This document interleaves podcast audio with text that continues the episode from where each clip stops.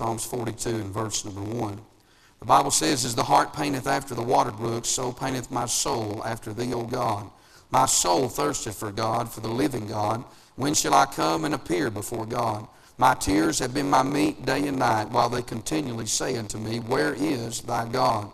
When I remember these things, I pour out my soul in me, for I had gone with the multitude. I went with them to the house of God with a voice of joy and praise, with a multitude that kept holy day. Why art thou cast down, O my soul, and why art thou disquieted in me? Hope thou in God, for I shall yet praise him for the help of his countenance. O my God, my soul is cast down within me. Therefore will I remember thee from the land of Jordan, and of the Hermonites from the hill of Mizar. Deep calleth unto deep, at the noise of thy waterspouts. All thy waves and thy billows are gone over me. Yet the Lord will command his loving kindness in the daytime, and in the night his song shall be with me, and my prayer unto God of my life. I will say, Unto God my rock, why hast thou forgotten me? Why go I mourning because of the oppression of the enemy?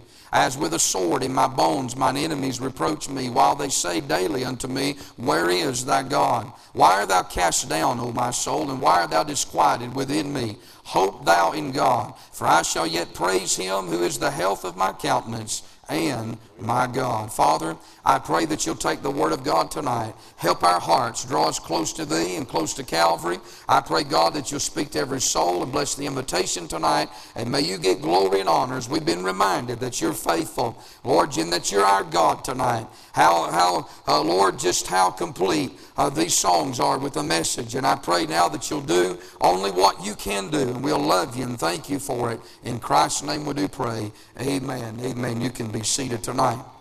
I want to preach a few minutes tonight on this subject, on truths for a thirsty soul. Truth for truths for a thirsty soul tonight.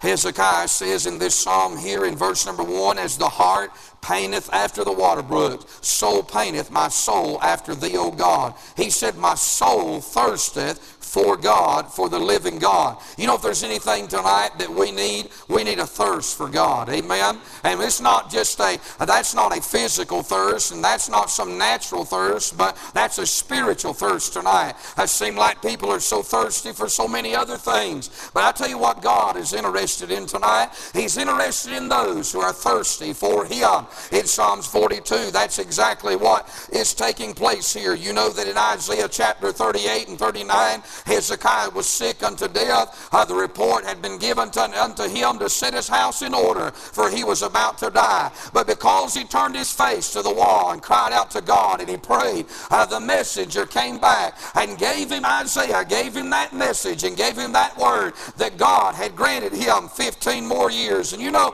prayer does move the heart and move the hand of God. And Hezekiah's prayer was answered and God had blessed him. But he did not immediately get back As so many times in our life, God gives a promise, but yet God does not take the storm clouds away that very day. There's a process of time, and life is a cycle and a process that we all have to go through. And sometimes we get the answer and we get the promise uh, before we get out of the storm. Amen? Well, that's where Hezekiah is at. He's been given the word and he's been given the answer, but yet he's still in his storm. And in Psalms 42, Hezekiah uh, falls in great depression. He falls in great despair because things have not turned out the way that God said that they would. I want to just stop and say this tonight. If God ever says it, then that settles it. Amen. It doesn't make no difference tonight. I mean, there is a difference on my part if I'll take God and believe Him at His word.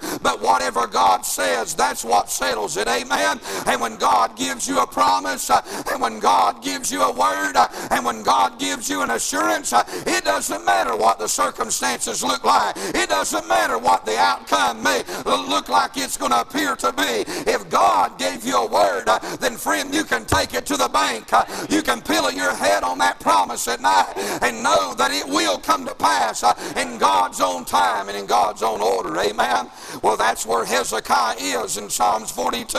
And I want you to notice three things tonight in our text concerning uh, Hezekiah, and we'll be done. I want you to notice, first of all, Hezekiah's disappointment. Amen. In verses 1 through 5, we see that Hezekiah is disappointed. And notice in verse number 1 and 2, his spiritual barrenness, as the Bible said, that as the hart painteth after the water brook, so painteth my soul after thee, O God. He said, My soul thirsteth for God, for the living God. When shall I come and appear before God? Remember, he's been promised that he was going to get better. He's been promised that he was going to get his health back. He's been promised he would be able to go back to the house of God and stand before God. And he would be uh, uh, pronounced that he was healed and that he was better. But yet that hasn't come yet in his life. And spiritual barrenness has set in. He's hungry to go back to the house of God. I want to stop and say this, and I know I'm preaching to a Wednesday night crowd, but you ought to thank God that you're physically able to come to church on a Wednesday night. Amen. And God help anybody that would sit at the house and watch TV on Wednesday night when they could be well bodied and able and be in church. Amen. I want to stop and say this. As long as I can put one foot in front of the other, as long as I can get up and get moving, I want to go to church. Amen. I want to go to church Sunday morning and Sunday night and Wednesday night and any other night. The church is having assembly uh, because, friend, it is a privilege uh, to be in the house of God. Amen. You think about Brother Roach tonight and Sister Benny May as faithful as they've been to this church down through the years since 1961. Uh, very few services have they ever missed, uh, but they're unable to be here tonight. Friend, that day's coming in all of our life.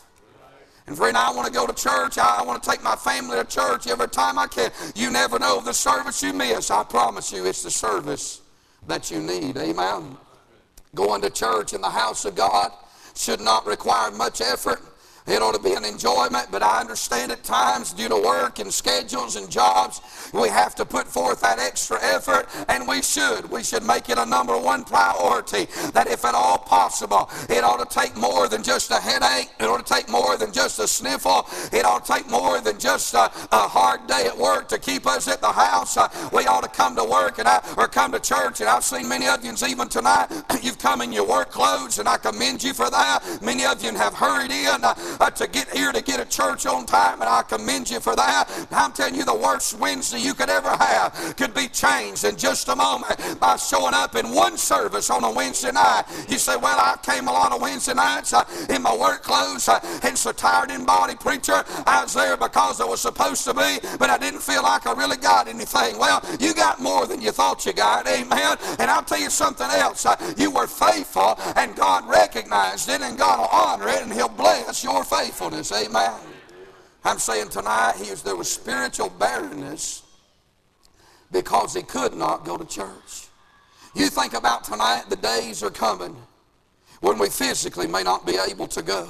So let's go while we can. And then there was spiritual bitterness in verse 2. He said, My soul thirsteth for God, for the living God. When shall I come and appear before God? He said, My tears have been my meat day and night, while they continually say, Where is thy God? He said, When I remember these things, I pour out my soul in me. For I had gone with a multitude. I went with them to the house of God with a voice of joy and praise, with a multitude that kept holy day. Did you notice? Notice in verse number four that he's reflecting back and remembering the time when he went to the house of God with joy and with praise. And he's lost that in these early verses of this psalm here. He's lost his joy. He's lost his praise. He's let his sickness, he's let his problem uh, weight him down. Can I tell you something tonight? Not all bitterness comes uh, through bitter circumstances and bitter situations. I tell you how some bitterness comes. It's when we just forfeit our joy and we we lose our praise, and all of a sudden a root of bitterness will grow. It doesn't have to be any incident that to cause bitterness in our life. You know what bitterness is tonight? It's the absence of joy. It's the absence of praise. It's the absence of thanksgiving. It's the absence of gratitude. When those things are subtracted from our life, it's just automatic. We'll become a very bitter individual. You see, there are people tonight that have a lot of money. They've got health, they've got wealth, and they've had an easy road, but yet they're bitter. Bitterness doesn't have to be the result of something tragic in our life. Bitterness grows like a cancer.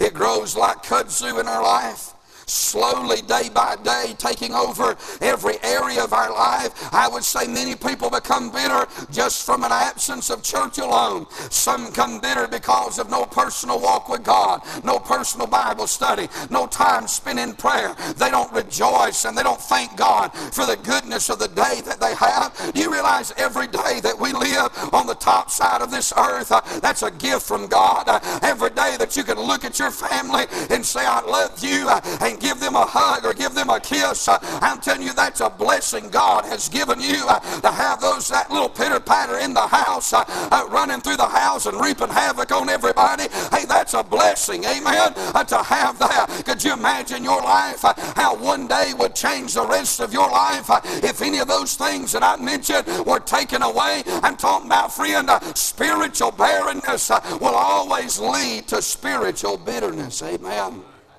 You can get bitter sitting on the front row of a church pew. You can get bitter preaching in the pulpit. Sad to say, I've met preachers who were bitter.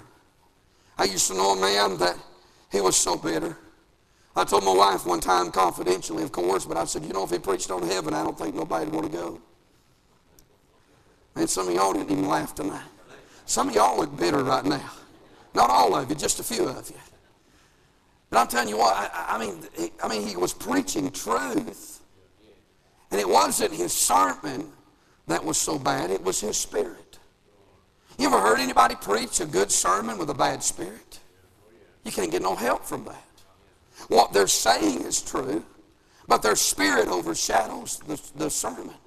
I've seen people sing songs with uh, beautiful words and, and saying the right uh, uh, things and hitting the right notes, but they had no joy in what they were singing. Their face looked like an empty hall. It was just a shadow. They were singing about God's goodness and singing about God's grace. On the other side, I've seen people get up and sing. They didn't have that great voice, but they had a touch, uh, and they were singing from their heart, and there was some joy coming out, uh, and it was running over on everybody else. I'm talking about spiritual barrenness uh, will lead to spiritual bitterness. Uh, hey, if you want to uh, live a successful Christian life, have a personal walk with God, that's so very important in your life. I'm telling you, it'll keep you happy all the days of your life. You don't have to have all the good things in life.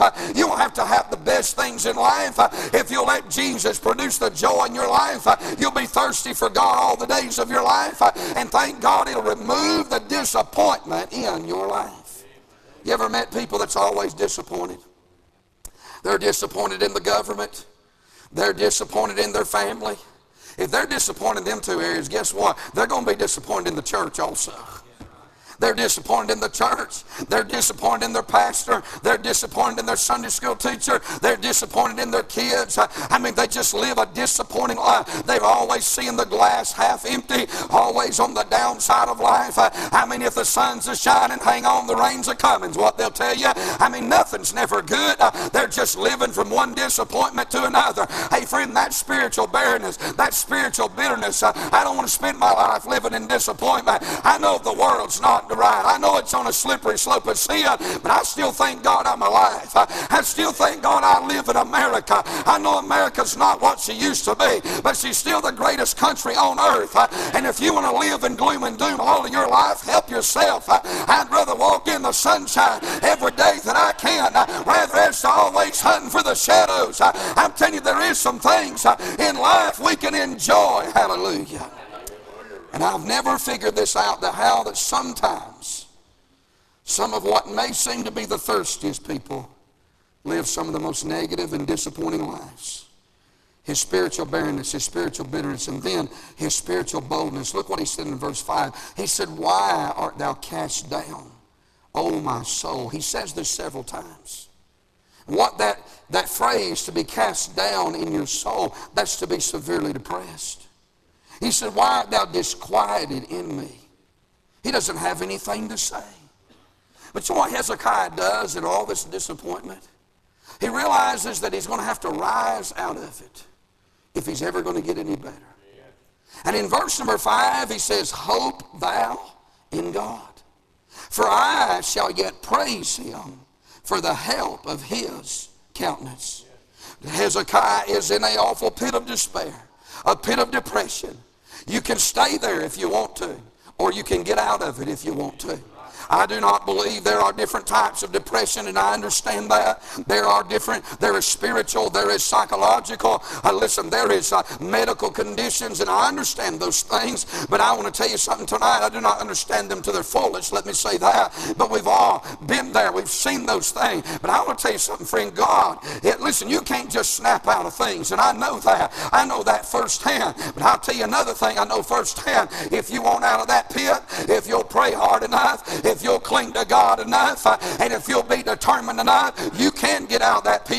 You don't walk out of it one day in your life. Uh, you walk out of it one day at a time, one step at a time, uh, one verse at a time, one prayer at a time, one thanksgiving at a time. But if you'll make your mind up, I'm not dying in doom and despair. I'm not living in disappointment all my life.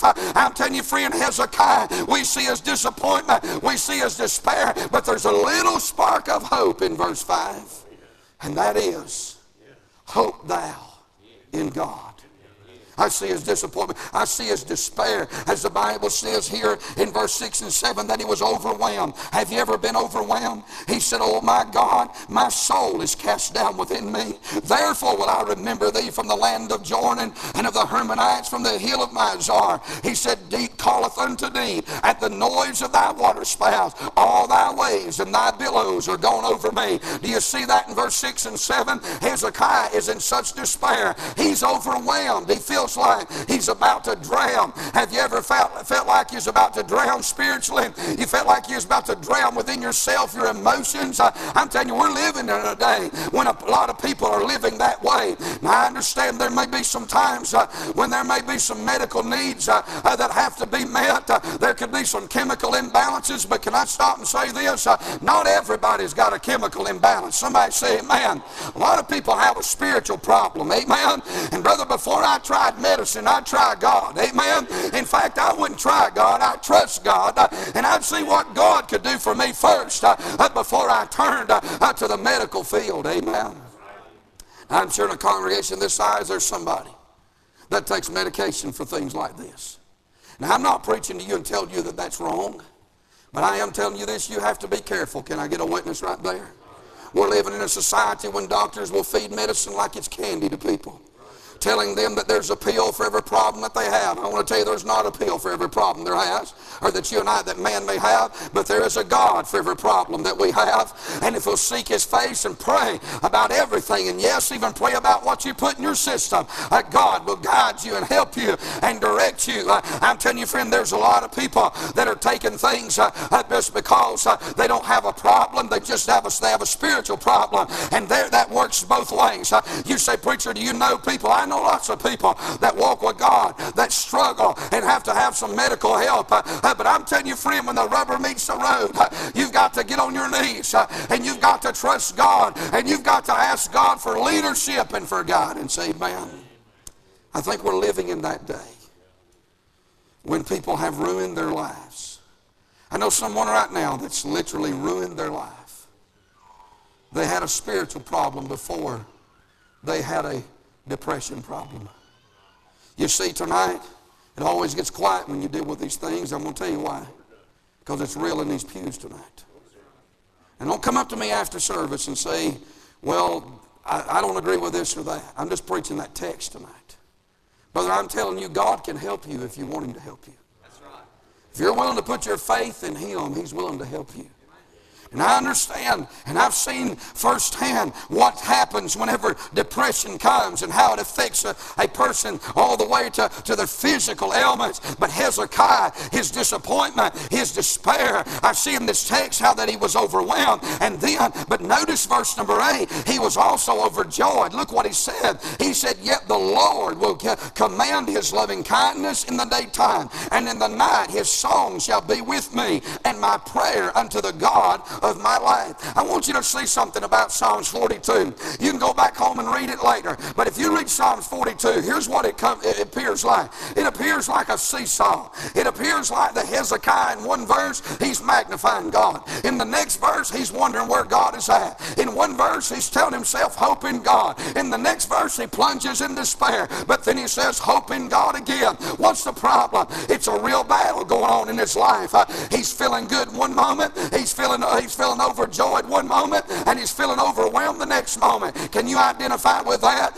Have you ever been through something that one minute you had faith in God and felt overjoyed, but then the next moment you hit bottom and you got overwhelmed and you thought, what in the world am I going to do? Well, I see his disappointment. I see his despair. But here's the answer to what I just said. There's his decision. Amen. By the time we get down to verse number 9, Hezekiah makes a decision in these last three verses uh, that come what may, I'm just going to do what that book says. Uh, I'm going to go ahead and magnify God. I'm going to go ahead and trust God. I'm going to go ahead and glorify God regardless of what my emotions say, regardless of what my circumstances say, regardless of what my health says. Uh, I'm just going to put my faith uh, and my trust in God. Hallelujah.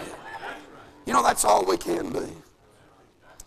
At the end of the day, there's no magic wand to fix life's problems. Boy, I wish I had one, don't you?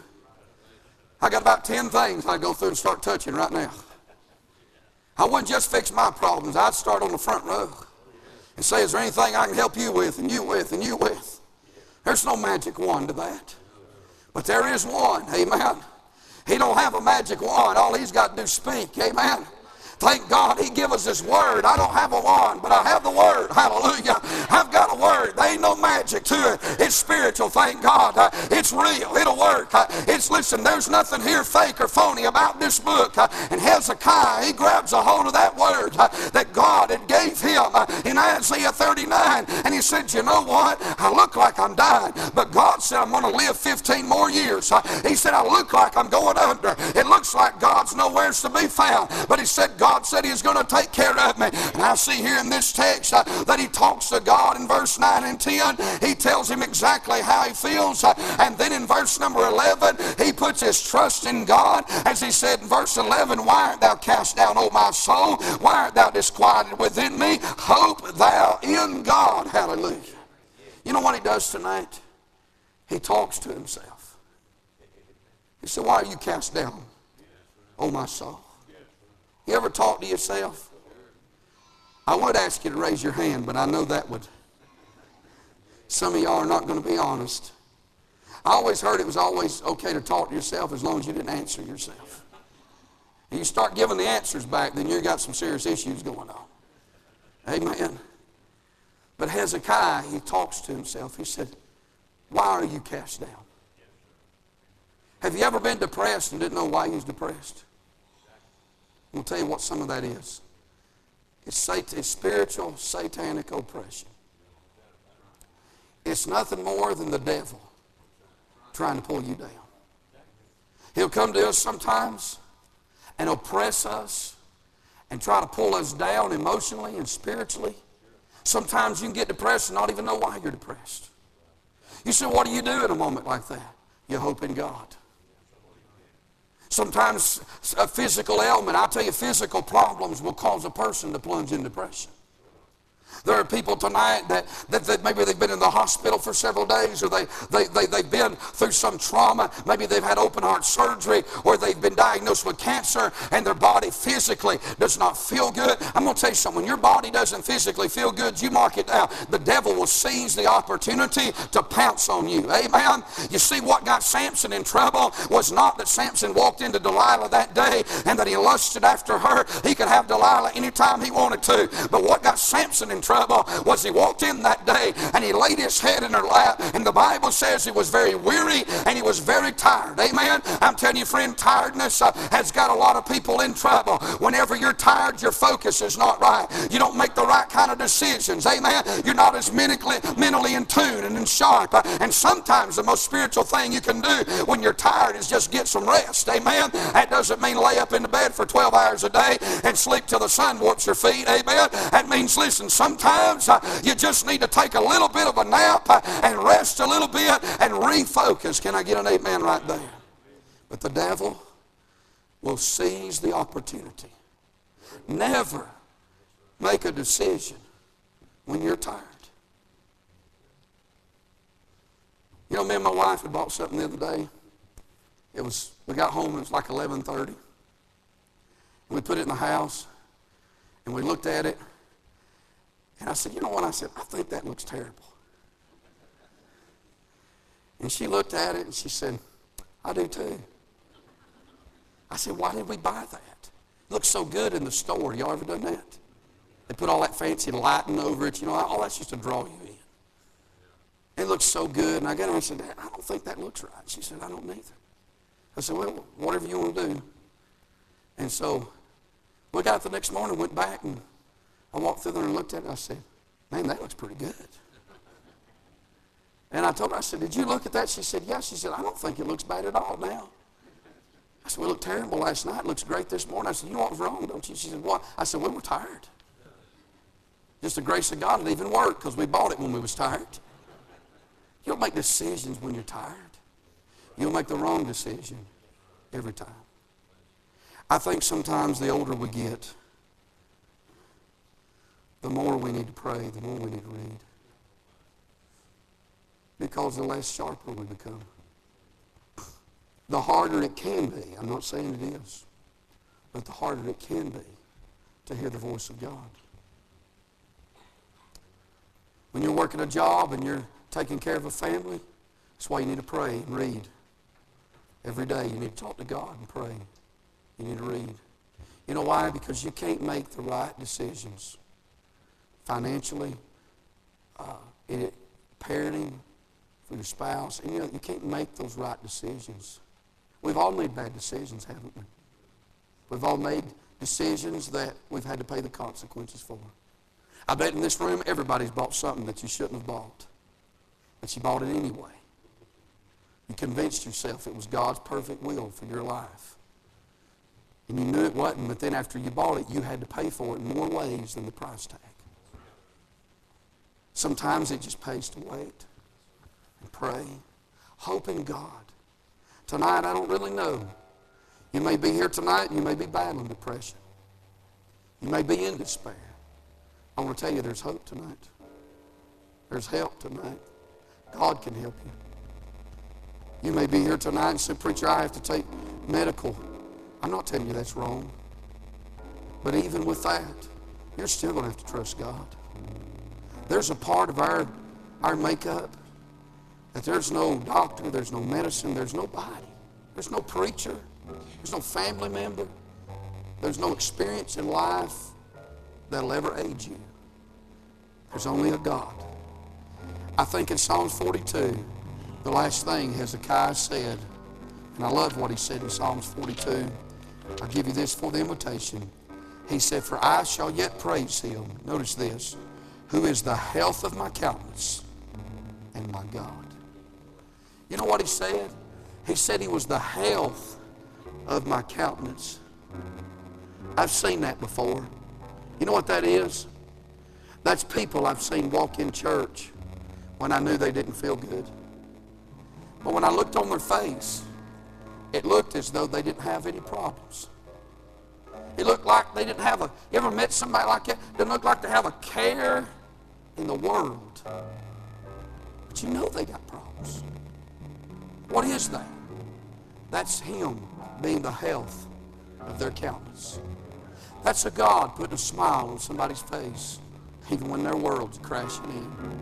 That's Him. Brother, He didn't promise me I wouldn't have storms, but He did promise me this. I could smile all the way to the end. That He'd give me a song in the night. He'd give me joy, even in the midst of sorrow. Let's stand tonight.